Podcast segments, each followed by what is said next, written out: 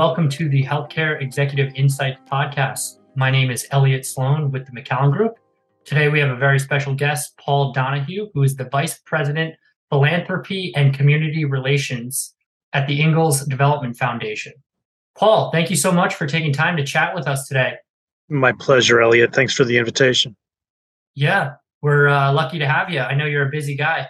Um, tell us a little bit about your professional experience, and then we'll talk about the foundation. Uh, sure. Uh, I've been with uh, U Chicago Medicine Ingalls Memorial, running the Ingalls Development Foundation now for uh, six years. Prior to that, I spent five years running a community hospital foundation in Champaign Urbana uh, for a uh, Catholic health system. so I've been in healthcare philanthropy now for you know, about a decade. So tell us more about Ingalls Development Foundation. What is the mission of the organization? Yeah, so you know our our mission, our purpose is to uh, uh, identify uh, donors interested in making philanthropic investments to transform community health. Uh, we are located in uh, Harvey, Illinois, uh, which is a, a, south suburb of Chicago, one of the most hard hit, um, disadvantaged, racially diverse communities in in Chicagoland. but it's home for me. I grew up in this area. Harvey, Illinois has a has a has a wonderful story, a wonderful history. Uh, at the time, it was the manufacturing home, the hub of the entire Chicagoland area. This is back in the 1920s and 30s, uh, before there was a North Shore, before there was North Suburbs, before there was O'Hare Airport.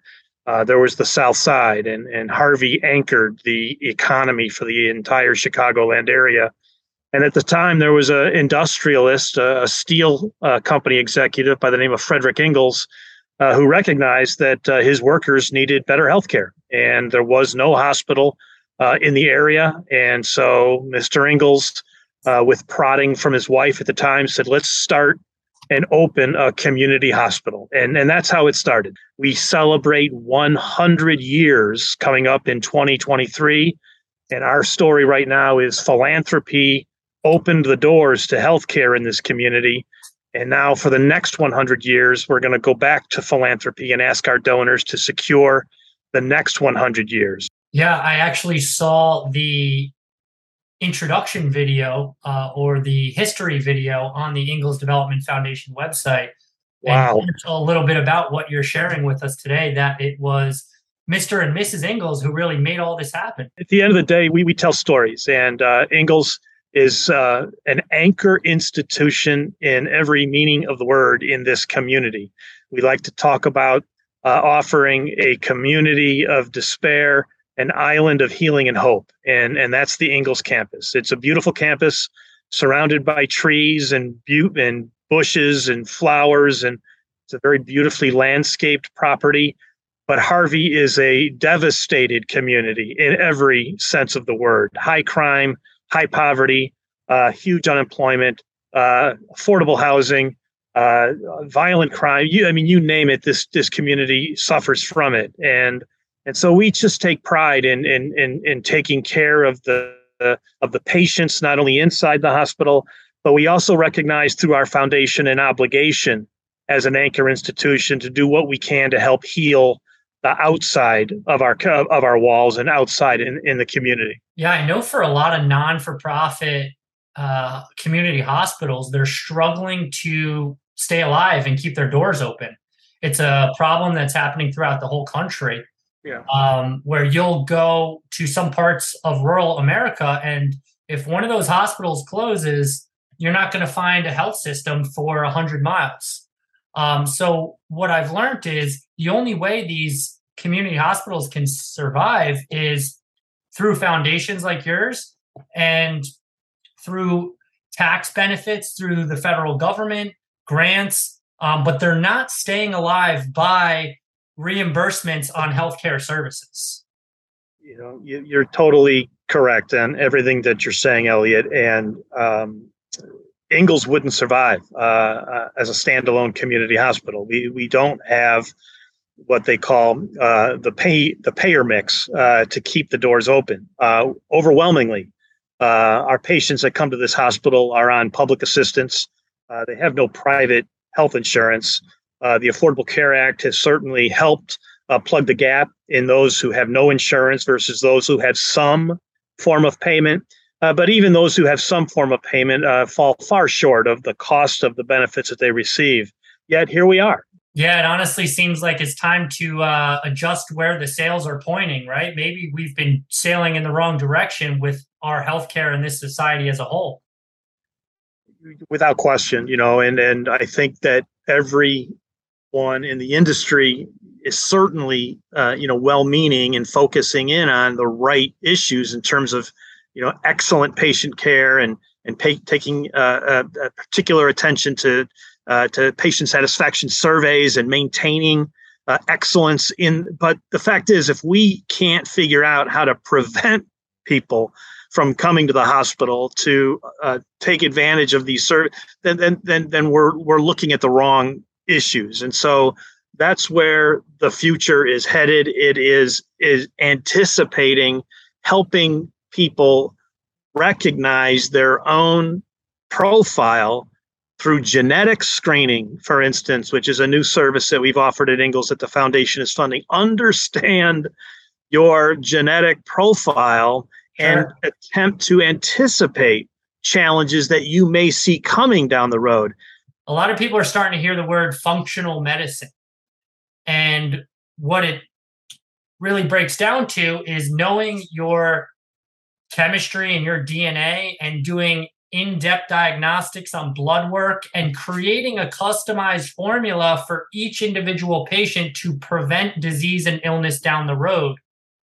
I think it's the future of medicine and keeping healthcare costs down, especially for health systems. Um, talk to me about how you're trying to be on the forefront of preventative medicine rather than reactive medicine.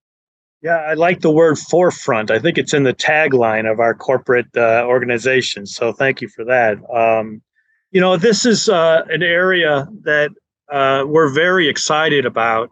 And it's an example of how our health system can innovate uh, within our organizational model. You know, we're part of a very large academic medical center uh, in Chicago that you know performs uh, the most advanced care uh, in the country in the world um, but they're somewhat constrained in how nimble and innovative they can be in some ways.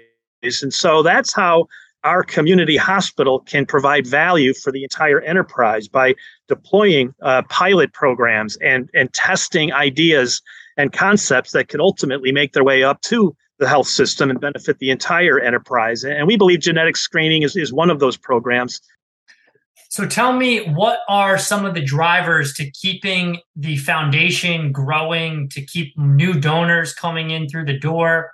What are some ways that you're keeping the uh, funds flowing through to the community hospital that needs it desperately? Yeah, you know, we're we're a business, you know, and and we're uh, you know at risk of the same challenges that any other business faces and that's grow your customers you know grow your business you know add more revenue.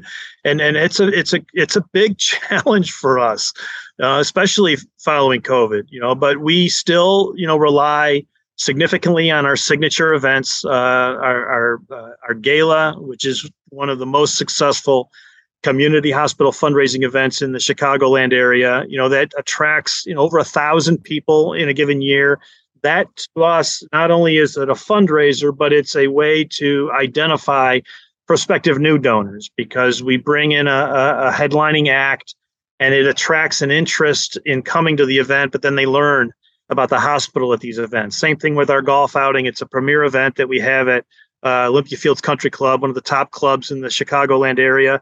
Uh, but it brings people to the event to learn about what's happening in the hospital. And so that's how we then can identify prospective new donors. You know, just from being an outsider listening in, it sounds like you are moving mountains for the community with being innovative and providing um, a lot of beneficial programs. I think um, you just need to get these stories told to the mass audiences, right? You need to shout your stories from the rooftops so more people can look and see what you're doing.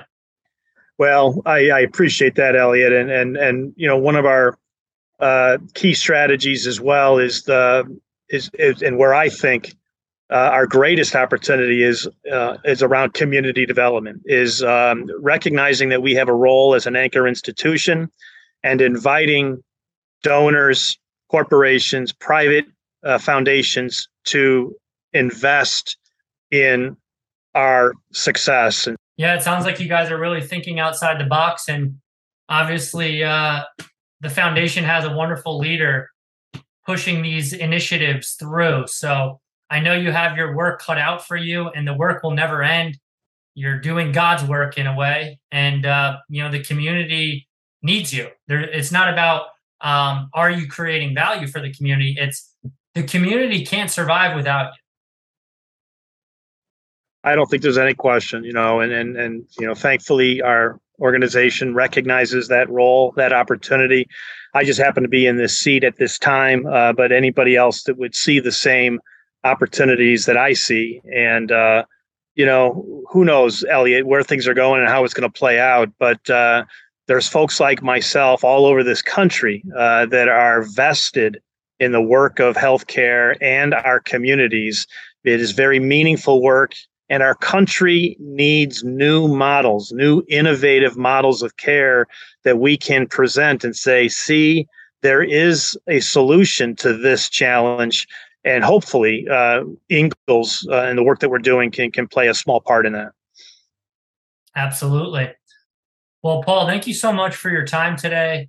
I really appreciate uh, the conversation that we had. We learned a lot about your foundation and the work that you guys are doing. Uh, we'll follow up with you in a few months to learn about any new innovative programs you guys are rolling out in the community that other uh, community hospitals might be able to um, learn some insights and gain some value from. I appreciate that, Ellen. Elliot. Thank you very much for the invitation.